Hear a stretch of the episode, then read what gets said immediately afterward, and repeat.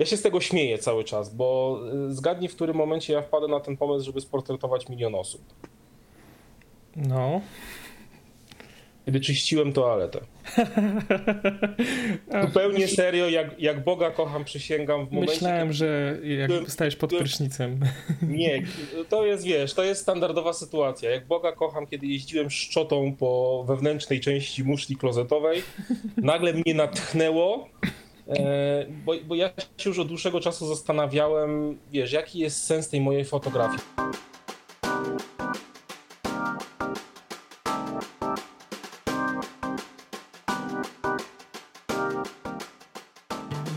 Witam Was, kochani słuchacze. Dziś w Zabrzu mieliśmy słoneczny dzień, więc wieczorem siadamy do Google Hangout, żeby porozmawiać z moim dzisiejszym gościem, którym to będzie Łukasz Droździk. Łukasz jest fotografem i będzie opowiadał o tym, w jaki sposób wpadł na pomysł, jak już słyszeliście, swojego gargantuicznego projektu 1 milion portretów. Będzie też opowiadał o tym, skąd bierze inspirację i w jaki sposób radzi sobie z tym, żeby każdego dnia brać aparat do ręki i realizować kolejne zdjęcia. Więc zostańcie z nami i posłuchajcie, co ma do powiedzenia mój dzisiejszy rozmówca. Łukasza możecie znaleźć oczywiście na Instagramie Łukasz Droździk oraz na jego stronie internetowej łukaszdroździk bez polskich znaków.com. Zawsze zachęcam do tego, żeby przeglądać strony moich gości, artystów, no nie tylko Instagram, ze względu na to, że dopiero na dużym ekranie niektóre zdjęcia i obrazy możemy docenić. Zanim zaczniemy, przypomnę również, że Wy również możecie zostać gośćmi tego podcastu. Wystarczy, że wejdziecie na stronę www.kapitanświatełko bez polskich znaków.pl łamane na podcast i tam znajdziecie adres mailowy, na który możecie napisać, żeby móc zostać moim gościem i porozmawiać na temat tego, co wytworzycie. Nie przedłużając więc dalej, zapraszam Was do rozmowy z Łukaszem. Dzień dobry kochani słuchacze. Dzisiaj moim gościem jest Łukasz Droździk, mój kolega oraz fotograf. I będziemy z nim rozmawiać na temat fotografii oczywiście, jego pomysłów i projektów.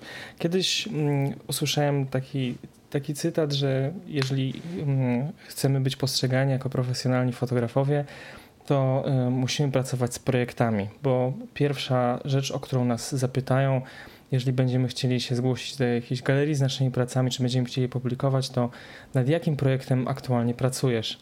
No i w przypadku Łukasza odpowiedź ta jest y, nieco zaskakująca, natomiast y, na pewno też dla wielu początkujących fotografów onieśmielająca, bo Łukasz y, prowadzi projekt, który jest zatytułowany One Million Portraits, a jego celem jest, o ile dobrze pamiętam, jeżeli dobrze cię zrozumiałem, to nie jest żart, zrobienie miliona portretów. Tak, dzień dobry, to ja się może przywitam, bo e, Kuba wpadł w słowotok i nie było, nie było przestrzeni. E, rzeczywiście, jakby nałożyłem sobie taki troszkę pewnie dla wielu z Was e, nierealny cel, jakim jest e, wykonanie miliona portretów, ale ten projekt nazywa się Milion Portretów nie dla, może nie dlatego, że ja mam mocne ciśnienie, żeby ten milion portretów wykonać. Oczywiście będę do tego dążył, ale e, bardziej chodzi mi o to, żeby w formie tego projektu, w, w postaci tych portretów pokazać, jak niezwykłym i niepowtarzalnym gatunkiem my jesteśmy jako ludzie. Projekt zacząłem w styczniu ubiegłego roku, e, czyli 2019. Zakończyłem go pierwszą setką. Jedną z, jeden z moich bohaterów jest między innymi Kuba. E, I powiem wam, wam, że już po, mm, po tej pierwszej setce, kiedy, kiedy wydałem pierwszy album, to już widać, jak to jest piękne przedsięwzięcie i już po tych pierwszych stu portretach widać, że to ma sens i że ja chcę to realizować. Czy mi się uda wykonać milion portretów? Nie wiem. Mam znajomych, którzy gdzieś tam podjęli się takiej chłodnej matematycznej kalkulacji i... No, byłem wśród nich. Tak, i wyliczenie, i, wyliczenie, i wyliczenie było trochę zatrważające, bo tam wyszło w okolicach, ja nie pamiętam, Kuba, czekaj, 30 chyba 9 portretów dziennie jakoś tak, zakładając, że będę żył tam chyba do 65 roku i tak dalej, i tak dalej. Więc te liczby jakby nie, nie zachęcają, ale mi bardziej, mi nawet nie chodzi o to, żeby, żeby dobić do tego okrągłego miliona, tylko żeby, żebym ja miał do końca swojego życia jakiś taki fotograficzny cel po prostu, do którego będę dążyć, jeżeli do niego, jeżeli do niego dotrę, to super, jeżeli nie dotrę, to i tak będę miał taką świadomość, że udało się wspólnie oczywiście z tymi ludźmi, którzy biorą w tym projekcie udział, zrobić coś niesamowitego, coś niezwykłego, coś, czego nie zrobił nikt wcześniej. I ten milion portretów, one million portraits to jest oczywiście nazwa, nazwa projektu, ja do tego będę dążył, ale też nie mam ciśnienia i nie będę się zażynał, żeby ten okrągły milion na liczniku wybił. By cel jest inny. Celem jest e, pokazanie nas w postaci takiego niezwykłego, niepowtarzalnego e, gatunku. Bo ja cały czas powtarzam, że ty, Kuba, jesteś miłośnikiem kotów i wiesz, jeden kot może być podobny do drugiego, do piątego i do dziesiątego, ale drugiego kubyka i daniuka, takiego kropka w kropkę, albo nawet bardzo podobnego, no ciężko będzie ci znaleźć, tak? No.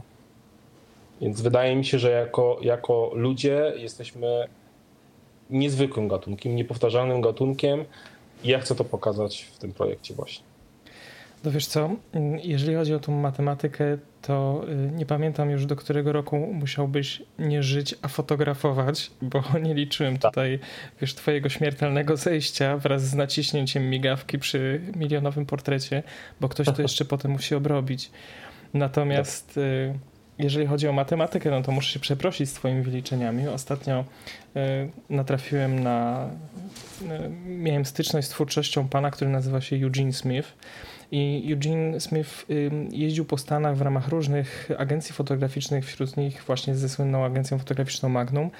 I on, mhm. jak był wysyłany na przykład, żeby zrobić reportaż w ciągu jednego dnia i wrócić, to potrafił przesiedzieć kilka miesięcy w danym miejscu i wystrzelać tam kilkanaście tysięcy zdjęć w związku z tym jego archiwa są po prostu nieprzebraną ilością doskonałych portretów. Im głębiej e, muzealnicy się w nie zagłębiają i, kuratorzy, którzy zajmują się teraz archiwizowaniem jego twórczości, tym więcej perełek i niesamowitych rzeczy znajdują.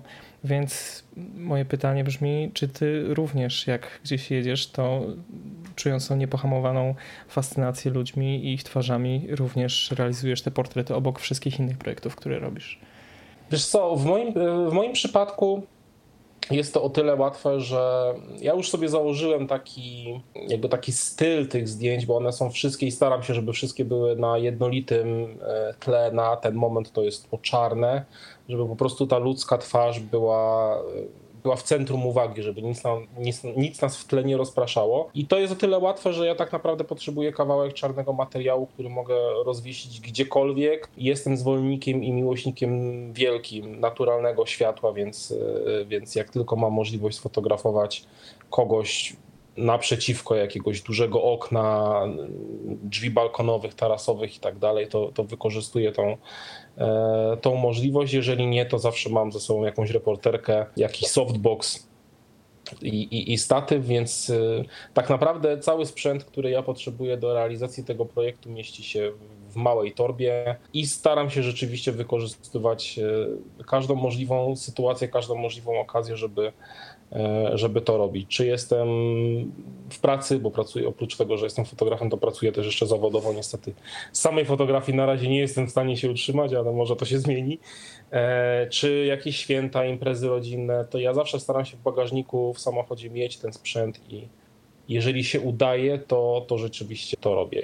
I mam kilka takich, kilkadziesiąt nawet takich zdjęć. E, ja pracuję w Fundacji ING Dzieciom tak na co dzień i my dwa razy do roku organizujemy szkolenia dla wolontariuszy, czyli dla pracowników banków, e, ośrodków w Wiśle. No i podczas ostatniego szkolenia, to był sierpień ubiegłego roku, udało mi się kilkadziesiąt osób z banku sfotografować i to było strasznie budujące, jak ludzie reagowali na ten pomysł, że tak naprawdę większość, większość z nas, kiedy, kiedy słyszy, że ktoś ma im zrobić zdjęcie, to, to ucieka, bo albo ja źle wychodzę, bo nie lubię, bo to, bo tamto ale jeżeli zapodasz jakąś fajną ideę, jeżeli opowiesz, po co jest to zdjęcie, jaki jest tego cel, to nagle się okazuje, że nawet ci najbardziej zagorzeli przeciwnicy portretowania, szczególnie, że ja te portrety robię z dosyć, mm, to, to są ciasne portrety. Ty się też często z tego śmiałeś, że oczywiście mój znak rozpoznawczy to jest ciasnota, ciasnota, maksymalna ciasnota i, i, i twarz na, na, na, na, cały kadr. Ale to, i to się okazuje, że, że w momencie, kiedy przedstawisz, po co są te zdjęcia, jaki jest twój cel i po co ty to robisz, to obawy znikają i to jest, to jest fantastyczne. Czyli ta torba zawsze jest z tobą, a przynajmniej starasz jest. się, żeby była. Jest. Staram się, nawet nie tyle, że staram się, żeby była, co jest. Oczywiście ja nie jestem E, ja nie jestem też typem fotografa, który ten aparat ma zawsze i wszędzie ze sobą i wychodząc do. No właśnie do o to chciałem też zapytać. Nie, nie, nie jestem tego typu, tego typu człowiekiem. Ja potrzebuję jak, tak, takiego momentu, takiej iskry, że okej, okay, dzisiaj chcę wyjść, zrobić zdjęcia, albo chcę się dzisiaj umówić i, i, i dzisiaj zrealizować jakąś sesję. Jeszcze do niedawna miałem wyrzuty z tego powodu, ale bodajże w grudniu byłem na spotkaniu z Robertem Wolańskim który opowiedział o swojej historii i o tym, jak on podchodzi do fotografii i w ogóle e, jak podchodzi do, do kwestii sprzętowych i tak dalej, i tak dalej. I ja się w 100% utożsamiam z, z jego podejściem. Ja, ja pracuję na, to nie jest jakiś super zaawansowany sprzęt, mam może dwa obiektywy, które wykorzystuję w większości, w większości zdjęć i nie uważam, że wyznacznikiem dobrego fotografa jest e, ilość posiadanego sprzętu czy, czy, czy, czy kwota, za jaką on to kupił, tylko po prostu trzeba mieć pomysł na zdjęcie. A ja jestem zwolennikiem prostoty, więc im, im prostsze te zdjęcia, e, tym moim zdaniem lepsze. No wiadomo, że najlepszy aparat to ten, który aktualnie masz w ręku. Ostatnio Dokładnie. słyszałem też wariację tego powiedzenia, że dla niektórych najlepszy aparat to ten, który zostawili w domu, albo ten, który dopiero zamierzają kupić, ale widzę, że nie padłeś ofiarą straszliwej choroby trawiącej wielu fotografów, jaką jest sprzętoza, czyli chęć nabywania coraz to nowych gratów, które e, umożliwią im realizowanie swoich pomysłów i projektów. Więc e, jeżeli mógłbyś e, troszeczkę tutaj więcej opowiedzieć, mm, w takim razie jakie jest to twoje podejście, co sprawia, że akurat dany dzień jest dniem, w którym wychodzisz fotografować albo nie? Wiesz co, tego nie, nie ma tutaj jakiejś recepty takiej, takiej jednoznacznej, że że ja wiem, że jutro będzie ten dzień, a w czwartek już tego dnia nie będzie. Mm, oczywiście, jeżeli umawiam się wcześniej mm, na, na, na sesję, to ja tego terminu dotrzymuję, ale jakby takim momentem, w którym ja chcę się w ogóle umówić na sesję, jest moment, w którym ja wewnętrznie dojrzewam do tego, co chcę tą sesją pokazać, tak? Żeby to nie było pstrykanie dla pstrykania, i właściwie idziemy, umawiamy się z, z modelem, modelką, makijażystką i całą ekipą i właściwie nie wiem po co my się umawiamy, jaki jest sens tych zdjęć. E, co oczywiście to też ja do tego dojrzewałem przez, przez ostatnich kilka lat, żeby najpierw sobie w głowie poukładać, co chcę daną sesją powiedzieć, a dopiero później ją realizować i umawiać ekipę. Bo, bo początki moje były takie, że, że wychodzi, umawiałem się na sesję tylko po to, żeby się, e, żeby się umówić. Wracałem z tej sesji z tysiącem zdjęć i przerażeniem później przez najbliższe e, kilka tygodni, żeby te zdjęcia przejrzeć, e, obrobić i tak dalej, i tak dalej. Trochę teraz inaczej już u mnie, u mnie wygląda. To powiedz mi, bo widzę, że fotografujesz też, jeżeli chodzi właśnie o sesję, no bo jakby zauważyłem, że robisz dwa typy zdjęć. Do tego projektu swojego robisz ludzi, którzy są bardzo naturalni w tym wszystkim, co robią. To zdecydowanie nie są modele, no zresztą ciężko byłoby znaleźć milion modeli w tej chwili do sfotografowania, chociaż niektórzy ludzie na Instagramie na pewno by się z tobą nie zgodzili. Natomiast, y, natomiast robisz też sesje z modelami i z modelkami, więc pozwól, że cię o nie zapytam. Od czego się u ciebie zaczyna? Czy od pomysłu, czy od twarzy? Chyba jedno i drugie.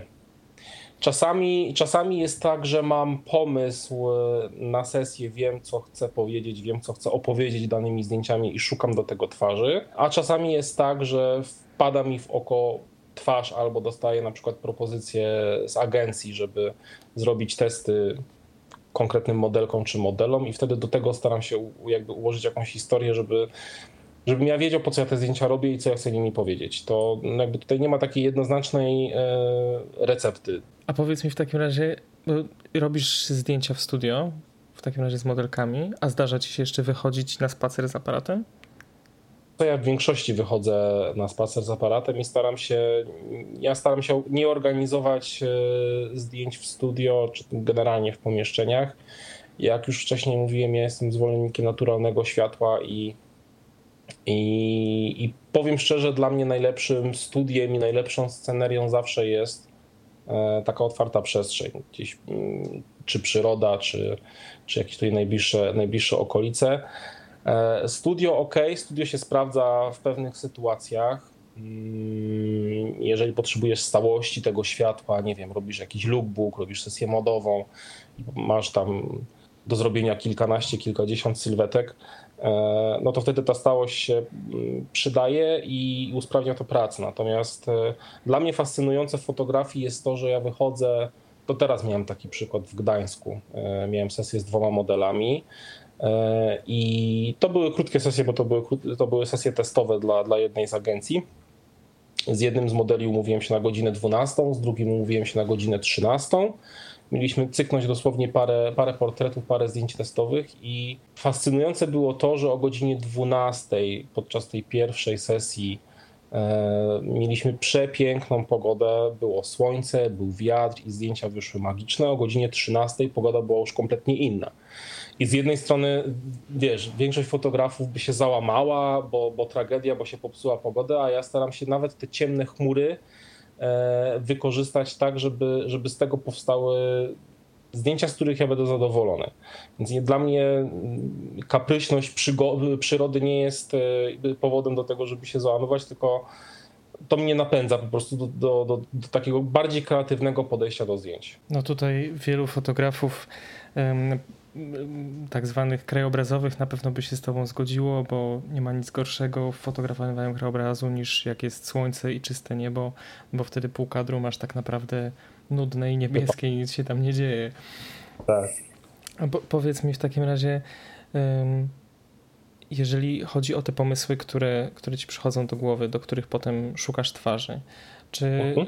siedzisz po prostu sobie w domu i nagle w jakiś sposób cię to uderza, czy aktywnie poszukujesz e, jakiegoś natchnienia? To ja myślę, że najlepszym e, przykładem będzie właśnie pomysł na projekt One Million Portraits, bo to dla mnie to jest taka, e, taka opowieść trochę. Ja się z tego śmieję cały czas, bo zgadnij, w którym momencie ja wpadłem na ten pomysł, żeby sportretować milion osób. No. Kiedy czyściłem toaletę. Zupełnie serio, jak, jak Boga kocham, przysięgam w momencie... Myślałem, kiedy... że jak stajesz pod prysznicem. Nie, to jest, wiesz, to jest standardowa sytuacja. Jak Boga kocham, kiedy jeździłem szczotą po wewnętrznej części muszli klozetowej, nagle mnie natchnęło, e, bo, bo ja się już od dłuższego czasu zastanawiałem, wiesz, jaki jest sens tej mojej fotografii. No okej, okay, jak kocham, kocham ludzką twarz lubię się przyglądać ludziom i wiem, że w tym kierunku, w kierunku fotografii portretowej i modowej też, to są takie dwa gatunki, które mnie kręcą i w których ja się chcę rozwijać, że ten portret to jest, e, to jest gatunek, to jest kategoria, która mnie najbardziej z tej fotografii kręci. Mnie nie kręci, mnie nie kręcą śluby, mnie nie kręcą dzieci, e, samochody i, i, różne inne gatunki, mnie kręci portret. I, i zastanawiałem się, wiesz, po, po, co mi robienie tych zdjęć, tak? No okej, okay, umówię się z takim Kubą, zrobimy sobie dwa, trzy zdjęcia, opublikujemy na Facebooku, opublikujemy na stronie, pochwalimy się, hip, hip, hura, za tydzień nikt nie będzie o tym pamiętał. E, ja długo, bo to myślę, że trwało, ten proces trwał około roku, zastanawiałem się, co więcej poza taką bieżącą publikacją i być może zarabianiem ma z tej mojej fotografii wynikać, co ja chcę po sobie pozostawić. I ta odpowiedź przyszła właśnie w tym momencie, kiedy czyściłem kibel.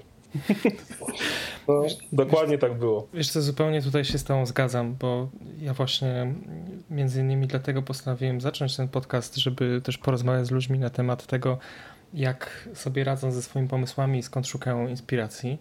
Mhm. Bo jakby jestem w bardzo podobnym momencie jak ty, to znaczy robię dużo zdjęć, robię zdjęć coraz więcej i jestem z tych zdjęć coraz bardziej zadowolony. Jak to mówią, progres jest nieunikniony. I więc, o to chodzi. Y, więc im więcej tych zdjęć wystrzelasz, tak naprawdę wydaje mi się, że nie ma innej recepty na sukces. To nie jest tak, że możesz oglądać tutorial na YouTubie, czytać książki, mierzyć tak sobie kadry, myśleć, myśleć i potem z marszu stajesz i robisz doskonałe zdjęcie. Chwycić za ten aparat, wyjść i prostu ćwiczyć, ćwiczyć, ćwiczyć. To jest oko, oko jest takim samym mięśniem jak każdy inny mięsień. Dopóki nie zaczniemy ćwiczyć, to, to poprawy się nie spodziewajmy.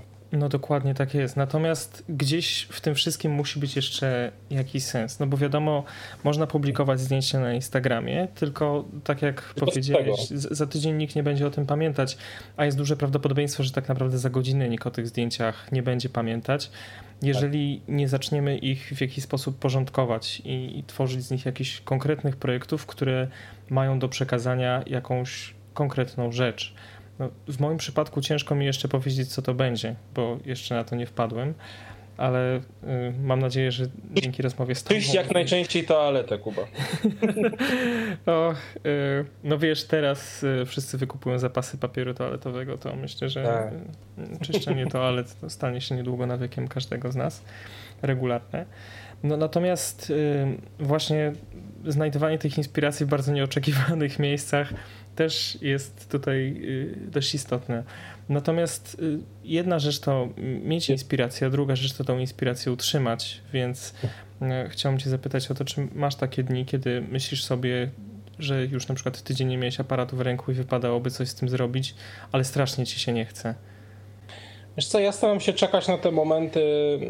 Ja w ogóle wychodzę z założenia, że jak coś robimy na siłę, to, to z tego nic dobrego nie będzie. Ja na przykład teraz mam taki moment, że w minioną sobotę, czyli ponad tydzień, nie w tą, która była, tylko jeszcze tydzień wcześniej, miałem sesję i ja do tych, ja do tych zdjęć nawet nie zajrzałem do dzisiaj. Może jedno obrobiłem, tak na szybko dzień po, dzień po tej sesji, żeby zobaczyć, co z tego wyszło, ale mam teraz taki moment i, i dzisiaj się wytłumaczyłem całej ekipie, czyli modelce e, i makijażystce, że ja nie mam po prostu weny. Ja mam te zdjęcia, ja na nie patrzę i ja nie wiem, jak one mają finalnie wyglądać. E, I wiem, że gdybym teraz się zmusił do tej obróbki, to zrobiłbym to byle jak, zrobiłbym to na szybko i być może te zdjęcia by mi się teraz podobały, dzisiaj, jutro, ale wiem, że za tydzień czy, czy za dwa albo bym to poprawiał, albo bym to usunął ze strony i już w ogóle nie identyfikowałby się z tymi zdjęciami. Więc ja wychodzę z założenia, że na tą inspirację trzeba poczekać. Jeżeli nie masz jakiegoś dużego ciśnienia i nigdzie ci się nie spieszy, to po prostu czekaj. I nie, ja nie mam wyrzutów sumienia, jeżeli przez e, tydzień nie miałem aparatu w ręce, co się zdarza rzadko, bo, bo jak nie realizuję takich sesji dla siebie, no to gdzieś tam w pracy też są fotografią, cały czas mam e, do czynienia i, i, czy, mi się, czy, czy mi się chce, czy mi się nie chce, to, to zdjęcia robić muszę. Ale bywały takie momenty, że przez przez, przez miesiąc nie miałem, przez półtorej miesiąca nie miałem e, aparatu w rękach, nie robiłem zdjęć i jakby wcale nie miałem z tego powodu wyrzutów sumienia. Nie uważasz tego za blokadę, tylko za szansę na to, by jakiś pomysł dojrzał, rozumiem? Tak. Dokładnie tak uważam i nie pamiętam teraz imienia e, i nazwiska fotografa, który to powiedział, ale bardzo mocno to do mnie dotarło, e, bo on powiedział, że jeżeli zrobisz w ciągu roku 12 dobrych zdjęć, to to jest bardzo dobry rezultat. I sobie myślę, no ma rację. Czy my się musimy ścigać w ilości tych, y, tych zdjęć, czy, czy, bardziej chodzi nam, czy bardziej chodzi nam o jakość? Ja teraz, jak, jak pewnie zauważyłeś, y, będę ruszał, ruszyłem już właściwie z moim blogiem i właśnie y, pracuję nad artykułem, piszę artykuł jakość, nie ilość i tam trochę tej mojej historii opowiem począwszy od tych takich pierwszych momentów, bo być może też nie wiesz, moja, y, moja jakby fotografia w moim życiu się przewijała już gdzieś tam od dłuższego czasu, ale 2017 rok był, był, był tym momentem, kiedy um, zabrałem się za to na poważnie. Maćka Domańskiego znasz e, i to trochę, i to trochę za, jego, za jego sprawą, bo on zobaczył moje zdjęcia, zlecił mi pierwsze, mm, pierwszą sesję swojej, jakby swojej kolekcji E, wieczorowej. E, I, i, od, I, pamiętam, że ta moja pierwsza sesja wyglądała tak, że ja chyba tam było, nie wiem, z 10 sylwetek, może robiliśmy to w Katowicach. Ja wróciłem z kartą, na której było 2,5 tysiąca zdjęć i sobie pomyślałem, Boże święty, przecież to jest szaleństwo. Przecież to jest szaleństwo, a dzisiaj, wiesz, ja się zachowywałem trochę jak taki fotoreporter gdzieś tam na meczu, tak, który walił po prostu 150 e, e, klatek na minutę e, i później z tego wybierał najlepsze ujęcie, a, a jakby przez te dwa lata wypracowałem już sobie tak, trzy lata właściwie, wypracowałem sobie taki, taki system, że ja staram się mm, te, nad tymi kadrami myśleć. Ja patrzę na modela, patrzę na modelkę, i cykam dopiero, naciskam spust migawki dopiero wtedy, kiedy jestem pewny, że tak, to jest te ujęcie. Zaraz jasno, bo chyba popłynąłem w nie wiem w którą stronę, ale... Nie no, bardzo dobrze. Odpowiedziałem na pytanie, czy nie odpowiedziałem na pytanie? Tak, ja się, ja się generalnie z tobą zgadzam, że, że jakość, a nie ilość, chociaż też mam takie chwile, jak na przykład e, byłem w grudniu w Izraelu i, i przywiozłem stamtąd tak naprawdę trzy zdjęcia i byłem po prostu zdemolowany. Byłem zdemolowany i sam się Ale jesteś zadowolony z tych zdjęć? Jestem z nich niesamowicie zadowolony i to są no. jedne z moich najlepszych zdjęć i to są zdjęcia przede wszystkim, które też się sprzedają, jeżeli chodzi o moje fotografie i moje uh mhm. -huh. printy. Więc no nie mogę powiedzieć, że to był zmarnowany czas, ale wiesz, cały czas sobie myślę, kurczę, a mogłem tych zdjęć zrobić dużo, dużo więcej. Niestety wydaje mi się, że to też wynika troszeczkę z, y, z takiej instagramowej właśnie, tak. cały czas do tego wracam, presji, że przecież okazuje się, że na Instagramie są goście, którzy są po prostu cudownymi dziećmi, mozartami fotografii, i oni dziennie przynoszą na ten Instagram 4-5 dobrych zdjęć. I skąd oni do cholery te zdjęcia biorą? Przecież no nie da się tylu dobrych zdjęć zrobić bezustannie, więc jakby z jednej strony jasne, jakość, a z drugiej strony wydaje mi się, że też dla ludzi, którzy mm, zastanawiają się skąd pomysły i inspiracje czerpać i, i co w ogóle ze swoją fotografią zrobić, ta presja, że wszyscy inni robią mnóstwo doskonałych zdjęć, e, mhm. no może być trudna i jeszcze bardziej sprawia, że zostajemy w domu i nie robimy tych zdjęć więcej, bo nam się wydaje, że nie jesteśmy w stanie tyle tych, mówiąc brzydko, wyprodukować dobrych fotografii. Ale chyba każdy z nas, Kuba, przez, przez ten etap przechodził. Ja, ja na pewno i nie powiem, że już się z tego wyleczyłem, bo, bo, bo gdzieś tam jeszcze, jeszcze cały czas jestem ofiarą i tego E, i tego ilościowego podejścia na Instagramie i też porównywania się do innych fotografów. E, tylko, że już chyba w trochę mniejszym stopniu niż jeszcze rok temu czy dwa lata temu, ale wydaje mi się, że ty też miałeś, czy masz ten etap, czy miałeś ten etap, na którym wiesz, pa patrząc na osoby, które są dla ciebie autorytetami, po prostu się blokowałeś ze swoją fotografią. Tylko to tak długofalowo na dłuższą metę to nie ma żadnego sensu.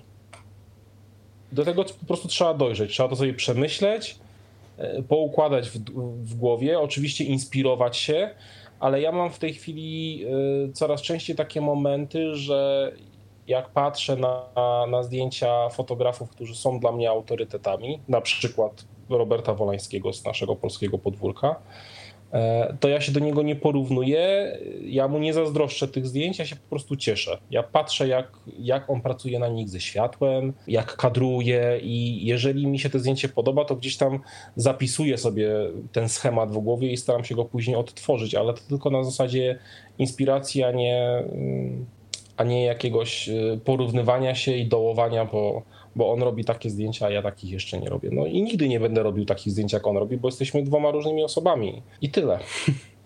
No to prawda, też y, z jednej strony istotne jest nasze emocjonalne przywiązanie do, do zdjęć, które robimy, a z drugiej strony jest też istotna umiejętność przekazania tego i tych, jakby naszego pomysłu i tych emocji, które te zdjęcia mają pokazywać według nas, przekazania tego na odbiorcę. I wydaje mi się, że u ciebie to działa, bo twoje zdjęcia faktycznie pokazują ludzi i pokazują ich. Y, kurczę, ciężko mi to przyznać, bo wiesz, że ja bardzo nie lubię czarno-białej fotografii, ale trzeba, mm, trzeba przyznać, że mm, zdjęcia czarno-białe, portrety czarno-białe odbierają z tego zdjęcia wszystkie takie zbędne dodatki i wszystkie inne rozpraszacze i sprawiają, że na tym portrecie widać faktycznie osobę fotografowaną, a nie. Widać to, co ma być widać.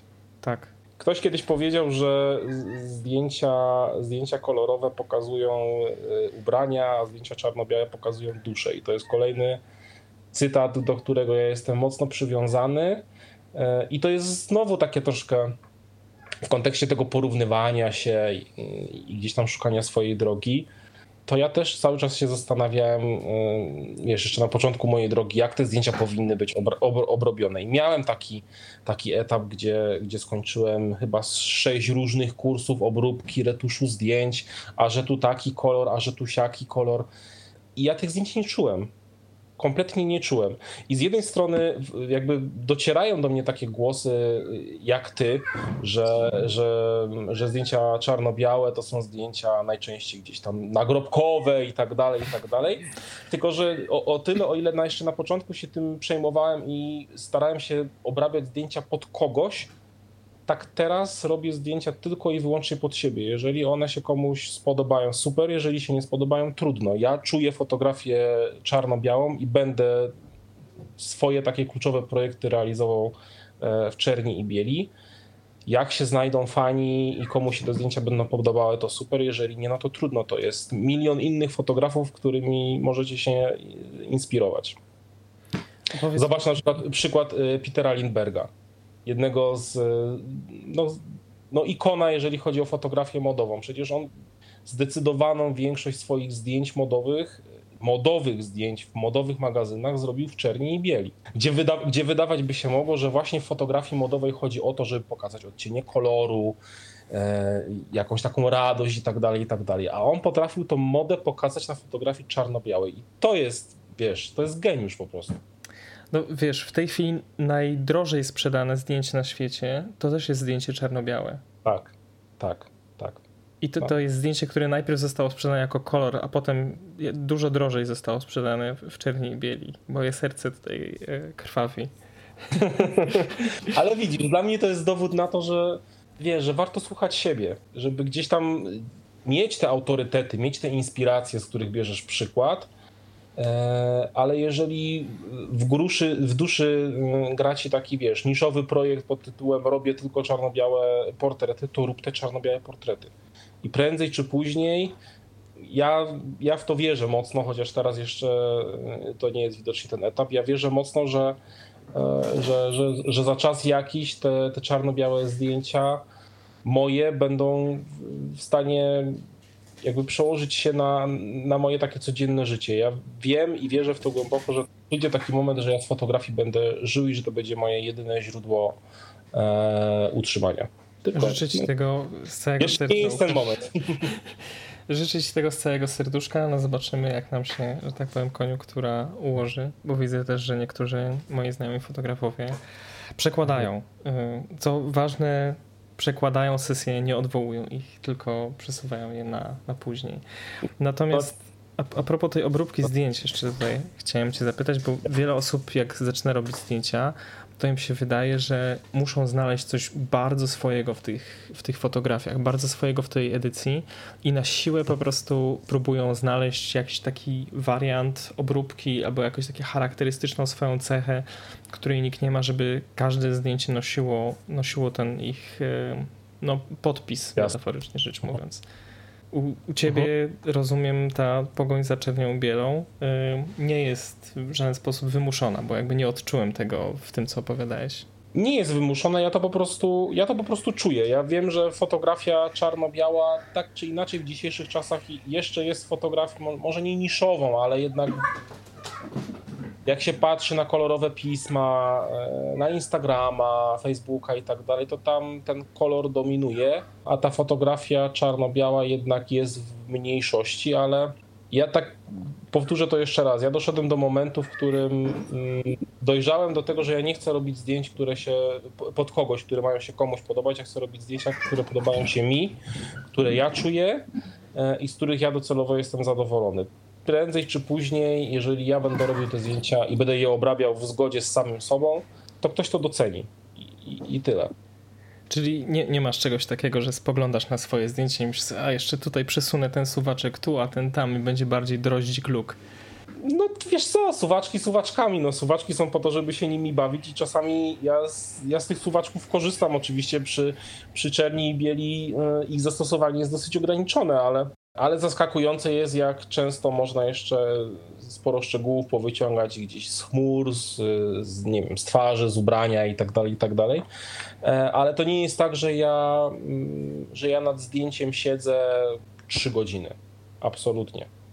Dla mnie, dla mnie obróbka ma być przyjemnością, a, a nie męczarnią. Jeżeli y, po pięciu minutach dojdę do, do momentu, w którym te zdjęcie mi się podoba, to ja je zapisuję i to zostawiam.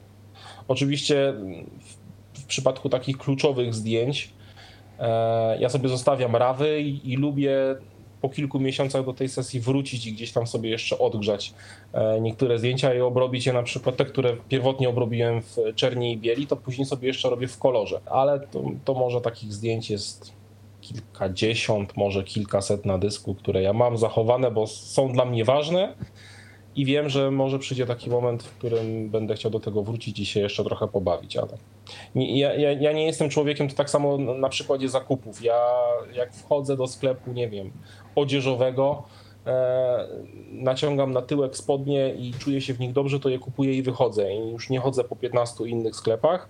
Tak, I takie same podejście mam w, w fotografii. Jeżeli te zdjęcie mi się podoba i się z tym identyfikuję, to po prostu zapisuję i, i tyle.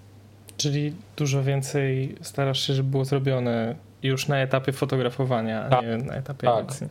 Tak, tak, przede wszystkim. Bo to jest też taki, e, to jest taka pułapka, bo, bo, bo ja się też oczywiście na tym łapałem przez, przez długi czas, że a dobra, dobra, to zostawmy, to wyciągniemy w postprodukcji. Później siedzisz tą trzecią godzinę i wyciągasz to w tej postprodukcji i plujesz sobie, i plujesz sobie w brodę, że gdybyś e, podkręcił trochę światło, albo tutaj zrobił trochę więcej cienia, albo inaczej ustawił modelkę, to byś tego robić nie musiał, tak? Albo odsunął tło i tak dalej, i tak dalej.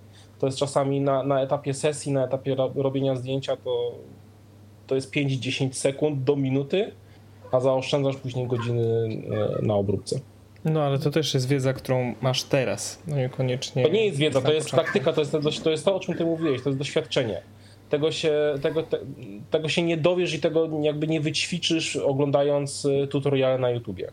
To po prostu to przychodzi z czasem, im więcej zdjęć robisz, tym, tym bardziej też się wycwaniasz w tym, jak te zdjęcia robić w taki sposób, żeby później jak najmniej czasu spędzić E, na obróbce. Ja sobie często też czasami, mm, często też sobie myślę o takich czasach, kiedy wiesz, nie było Photoshopa, Lightrooma i, i różnych innych narzędzi e, i, i, te fotografie analogowe powstawały w kompletnie inny sposób i tam nie było, tam naprawdę trzeba było się było przyłożyć na etapie robienia sesji do tego, żeby te zdjęcie zrobić dobrze, bo fotografowie wiedzieli, że jakby, wiesz, no nie powtórzysz tego, nie obrobisz tego w Photoshopie, nie, nie, nie, nie pokorygujesz tam jakoś mocno światłem, nie dorobisz tła, tak? Nie było takich możliwości. E, I to jest myślę taka też fajna inspiracja, jak się podgląda fotografię tych, tych fotografów tam z lat 50., 60., analogowe, że rzeczywiście tam chodziło o to, żeby dopracować sobie wszystko na etapie już, już, już planu sesji. A nie myślałeś o tym, żeby przejść na film? Boję się tego. chciałbym, chciałbym bardzo, ale na razie jest, jeszcze jestem na etapie, że mnie to przeraża i ja myślę, że to kiedyś e, jakby dojdzie do skutku i e, ja się zainteresuję tą fotografią analogową, ale chyba, chyba najpierw czekam na taki moment spełnienia e, w tym, co robię teraz, że mm, będę czuł, że to już jest taki etap, że tu w fotografii cyfrowej wiem już wszystko, potrafię prawie wszystko i, i, i, mogę jakby zaciągnąć trochę inspiracji, trochę wiedzy jeszcze z fotografii analogowej, ale myślę o tym, na razie mnie to trochę przeraża, ale myślę, że to, że to kiedyś się stanie, prędzej czy później, no bo, to, bo to, jednak, to jest jednak kompletnie inny rodzaj fotografii. No powiem ci, że jest ogromna radość e, z fotografowania na filmie. Mm, mhm. Ja zostałem w ten film troszeczkę wmanewrowany, natomiast e, no, w tej chwili posiadam sprzęt do, do fotografii analogowej. No to się może do ciebie wybiorę na warsztaty. Czy na warsztaty ciężko powiedzieć. Mam y, bardzo dobrego kolegę, który zajmuje się, który pracuje w ogóle w laboratorium i zajmuje się wywoływaniem tych filmów i on mhm. niesamowite rzeczy potrafi ci od technicznej strony o tym filmie e, powiedzieć. Bo to, że ty wiesz jak zdjęcie będzie potem wyglądać w Photoshopie czy, czy w Lightroomie i jak będziesz sobie tam mógł obrobić, to jest jedna rzecz, a to jak wiesz, co można potem zrobić i albo ewentualnie czego nie można zrobić już potem z kliszą, to, to też jest y, zupełnie inna historia, ale oczywiście jak będziesz chciał, to mam y, jedną lustrzankę y, analogową, która leży i nic nie robi, więc chętnie, chętnie ci ją pożyczę. Dobra, dobra, to jesteśmy umówieni. No widzisz, natomiast y, powiedz mi jeszcze taką rzecz, bo rozmawialiśmy o, o inspiracjach, rozmawialiśmy troszeczkę o tym, że, że to nie, y, nie jest kwestia jakiegoś cudownego geniuszu, tylko przede wszystkim pomysłu i bycia wiernym samemu sobie i swoim pomysłom, ale też dużej ilości praktyki i nabywanego I patrzenia na świat, obserwacji. A czy miałeś kiedyś tak, że w jakiś sposób sprzęt, po prostu hardware gwałtownie zmienił coś w sposobie fotografowania? Mhm. W sposobie może nie, ale w, w satysfakcji z zrobienia zdjęć tak. Ja mam od niedawna stałoogniskowy obiektyw e, Sigmy i no, miałem już portretówkę, mam dalej tą portretówkę 50 z, z Nikona, bo jeszcze pracuję na Nikonie. E, i jakby na, na, etapie mm, zakupu, czy tam krótko po zakupie tej portretówki, e, no to to był dla mnie przeskok, bo ja wcześniej pracowałem tylko na tych takich e, obiektywach, które były w zestawie dołączane do aparatu, więc kity się to nazywa, tak? Tak, tak.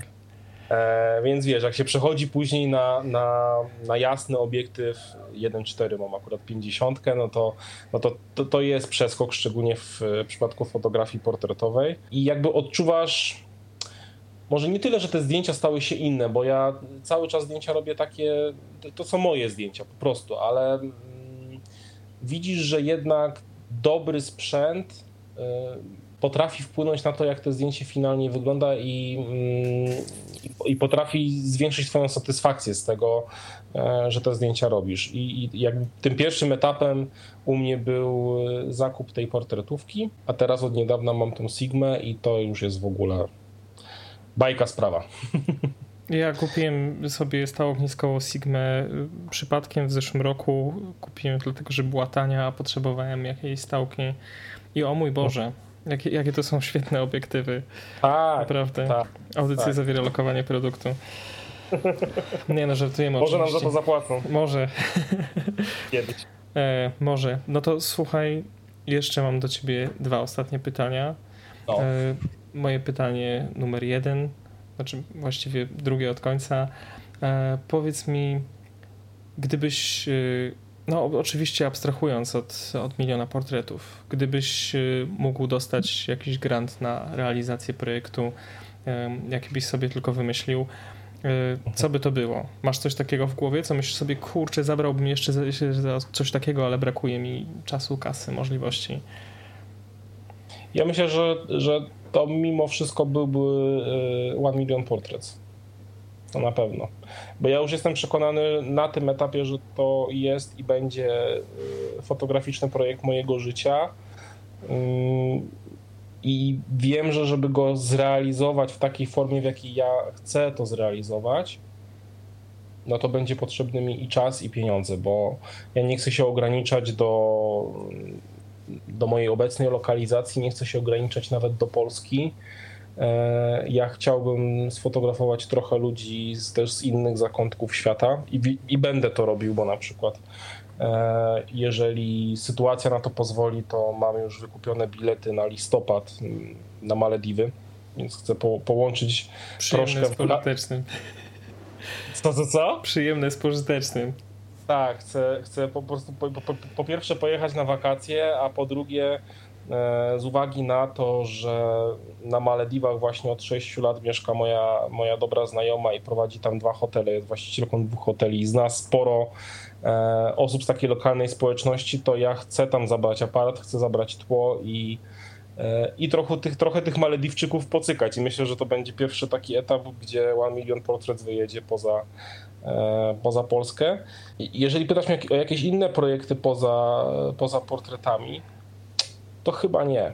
To chyba nie. Nie mam drugiego takiego projektu i też już nawiązując do tego, co powiedziałem wcześniej, nie mam z tego powodu wyrzutów sumienia, bo takie zdjęcia, jak, jak zrobiłem teraz na przykład w Gdańsku, to, to jest kwestia, wiesz, y, impulsu, pomysłu, piszę do agencji, dają mi modela, umawiam się, robimy zdjęcia i fajnie jestem zadowolony, ale takich projektów długofalowych, oprócz miliona portretów, to ja w tej chwili nie mam I ja wiem, że wszystkie, wszystkie środki i wszystkie, wszystkie siły, które mm, będę wkładał w fotografię, tak długofalowo będą włożone właśnie w ten, w ten, w ten, w ten projekt. To co, powiedz mi, co cię w tych ludziach tak fascynuje? Twarz. Twarz. Nie wiem, ja, ja czasami mówię, że ja, y, że, wiesz, te, tego się nie da wytłumaczyć. No. Ja, ja, ja czasami mówię, że ja mam fetysz na, na punkcie ludzkiej twarzy i lubię się ludziom przyglądać. Nie potrafię tego wyjaśnić dlaczego, nie wiem dlaczego tak jest. Być może właśnie dlatego, że gdzieś tam jest mi pisane, że, że mam to pokazać światu i mam coś po sobie zostawić, jaki, taki dowód tego, jaki my jesteśmy niezwykłym gatunkiem.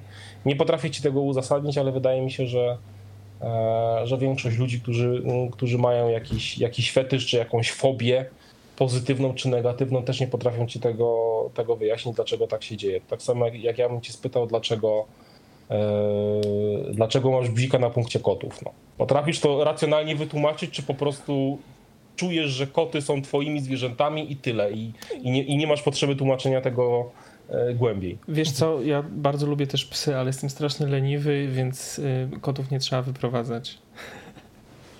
No, jest, to jakiś, jest to jakiś powód, ale wydaje mi się, że poza e, takim czysto praktycznym e, aspektem są też inne aspekty, dla, dla, dla których tych kotów jest w, swoim domu chyba kilka, nie? Jest. Jest. Na no. pewno będzie też słuchać się tego nagrania, bo niestety jest to nieokiełznany żywioł.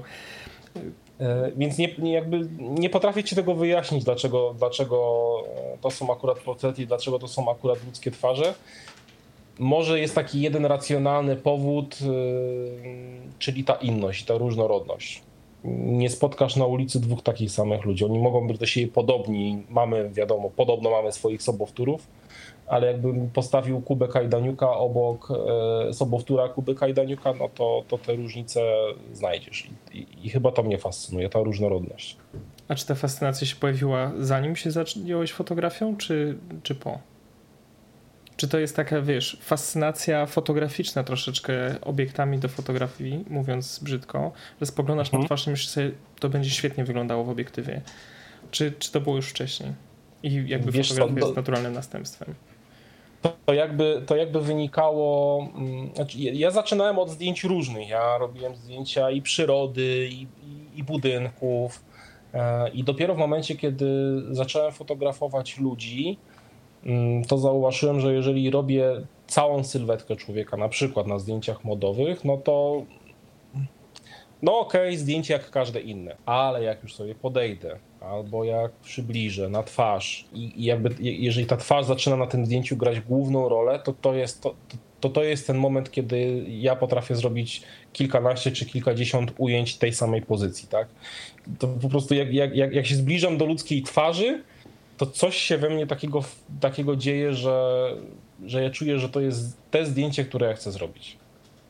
Chociaż oczywiście słyszę, że nie wiem, w przypadku właśnie tych zdjęć modowych, że tutaj super, słuchaj, no kapitalne te zdjęcie, fajnie pokazana sylwetka i tak dalej. Ja mówię, no okej, okay, dobra, jakby mm, potwierdzam, że jest to zdjęcie poprawne, ale ja tego nie czuję. Ja dopiero jeżeli z tej sylwetki wykadruję sobie na przykład portret albo na etapie sesji podejdę bliżej i zrobię, i zrobię portret tej osoby, to to są zdjęcia, które ja czuję. No, tak mam i i, I, trudno mi to jakoś racjonalnie wytłumaczyć.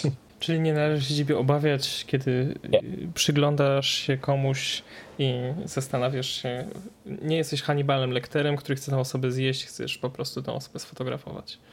Dokładnie tak, albo po prostu przyglądam się jej twarzy nie dlatego, że czuję jakąś dziką fascynację, tylko jest to jakby efekt mojej ciekawości po prostu.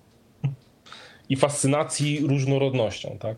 A fotografia uliczna nigdy do ciebie nie przemówiła? Chyba nie miałem jeszcze tak do końca możliwości, żeby, żeby się pobawić tą fotografią uliczną. Nigdy nie miałem takiego. Wiesz, to też wymaga mm, wbrew pozorom śmiałości. Ja na, na, na, na tym etapie trochę bym się wstydził wyjść na ulicę i jakby łapać ludzi, wiedząc, że oni widzą to, że ja im robię zdjęcia, tak? Cały czas mam jakąś taką blokadę, że wiesz, RODO i te wszystkie przepisy i ktoś się zaraz odwróci i mi odwinie ręką i będzie awantura, że on sobie nie życzy zdjęć. Chociaż jak, jakby mi się na przykład bardzo twoje zdjęcia z fotografii ulicznej podobają i, i mam kilka albumów fotografii ulicznej i te zdjęcia są jakby jest to coś, co jest w mojej estetyce, ale nie jest to kierunek, w którym ja bym chcie, chciał się na pewno rozwijać. I też jakby nie czuję, nie czuję presji takiej, więc um, ja też uważam, że jeżeli wiesz, ktoś jest od wszystkiego, to jest od niczego, więc warto się wyspecjalizować w jednym kierunku, tym, który najbardziej czujesz.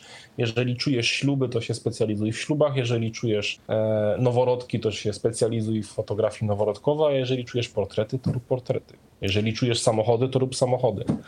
A to się prędzej czy później przełoży na coś e, pozytywnego. Widzisz, z fotografii ulicznej akurat najtrudniej wyżyć, natomiast jeżeli... Portretów o... też. E, jeżeli chodzi o RODO, to y, tutaj mogę zarówno Ciebie, jak i naszych słuchaczy uspokoić. Y, przepisy mówią, że nie wolno rozpowszechniać wizerunku w celach komercyjnych, natomiast mhm. utrwalać wizerunek można, czyli można zrobić zdjęcie. Jeżeli ktoś sobie tego nie życzy, można potem tego zdjęcia nie rozpowszechniać, chyba że celem rozpowszechniania tego zdjęcia ma być jakaś dokumentacja artystyczna, e, czy też dokumentacja jakichś wydarzeń, których dana osoba nie jest kluczowym elementem. E, w mhm. związku z tym przy fotografii ulicznej takimi przypisami nie trzeba się, e, nie trzeba się przejmować. Zawsze można powiedzieć, że jest to projekt artystyczny i wtedy wszystko jest uzasadnione. To dobrze wiedzieć. Trochę długie było to ostatnie pytanie i zostało zresztą rozbite na wiele segmentów i pomniejszych pytań przedostatnie, więc teraz pora na ostatnie pytanie. Chciałbym, żebyś naszym słuchaczom tutaj polecił jakąś osobę, twórcę, fotografa albo jakiegoś innego, który w jakiś sposób e, Cię inspiruje, którego warto byłoby sobie wyszukać i, i sprawdzić, co tam tworzy. To może być ktoś, kogo od dawna obserwujesz, albo ktoś, kogo dopiero niedawno odkryłeś, ale jakieś tam wrażenie na tobie zrobił.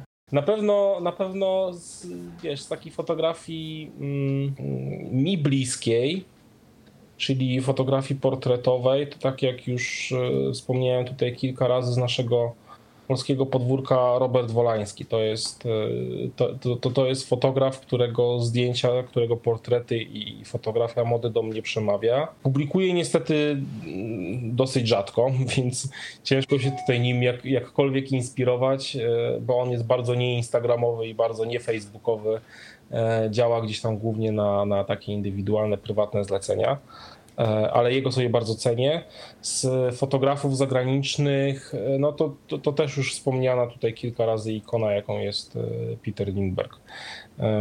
I on mnie inspiruje, zainspirował mnie właśnie tym, że na tak ciężkim rynku, jakim jest fotografia modowa, na którym cholernie ciężko się przebić. On się przebił ze zdjęciami czarno-białymi, co w ogóle kłóci, kłóci się z logiką i sensem E, funkcjonowania kolorowych magazynów, a, a on to zrobił. I to jest dla mnie taki dowód i inspiracja do tego, żeby, żeby robić swoje i żeby nie patrzeć na to, co inni mówią.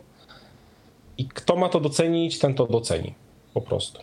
Prędzej czy później. No i to jest ważna wiadomość dla wszystkich naszych słuchaczy, którzy zastanawiają się skąd brać inspirację, czy to do fotografii, czy do jakichkolwiek innych projektów. No to Łukasz, bardzo Ci dziękuję za wszystkie Twoje pomysły na to, skąd czerpać inspirację i na obszerne wyjaśnienie, skąd się biorą Twoje projekty i w jaki sposób je realizujesz. Więc mam nadzieję, że się spotkamy jeszcze nie raz w terenie, w plenerze albo w studio. Ja też mam taką nadzieję i bardzo dziękuję za zaproszenie, szczególnie do pierwszego odcinka, bo wiem, że te te pierwsze odcinki czy pierwsze zdjęcia e, danego projektu to są takie, takie momenty przełomowe w wielu przypadkach i, i mówię to zupełnie szczerze i z serca, że czuję się zaszczycony. Mam nadzieję, że trzymam kciuki za Twój projekt. E, a słuchaczy z góry przepraszam za chaos moich wypowiedzi, ale tak już mam, że często gubię wątki i co mi tam ślina, ślina na język przyniesie, to mówię. Czasami nie odpowiadając na pytania, więc z góry przepraszam i dziękuję. Słuchaj, no wydaje mi się, że najważniejsze to, y, żeby to wszystko było szczere, a nie w jakiś sposób wytrenowane. No i Dokładnie y, tak. żebyśmy w naszej twórczości przede wszystkim pozostawali wierni sobie.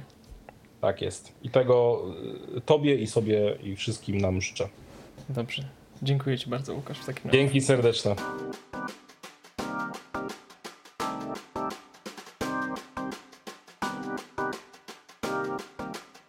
Dziękuję Wam wszystkim serdecznie, że wytrwaliście do końca naszej rozmowy na temat fotografii, która mnie jest szczególnie bliska na temat pomysłów i inspiracji, bez względu na to, w jakiej dziedzinie się poruszacie. Mam nadzieję, że znajdziecie tutaj coś dla siebie.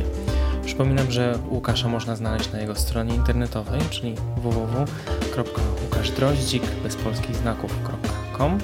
Moje zdjęcie z kolei możecie znaleźć na www.kubakaj.eu.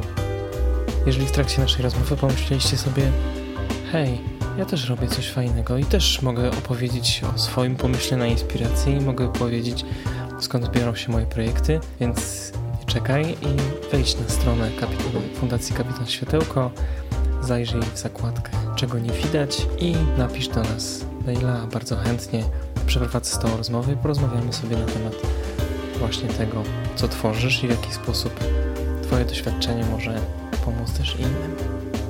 To jest podcast Czego nie widać.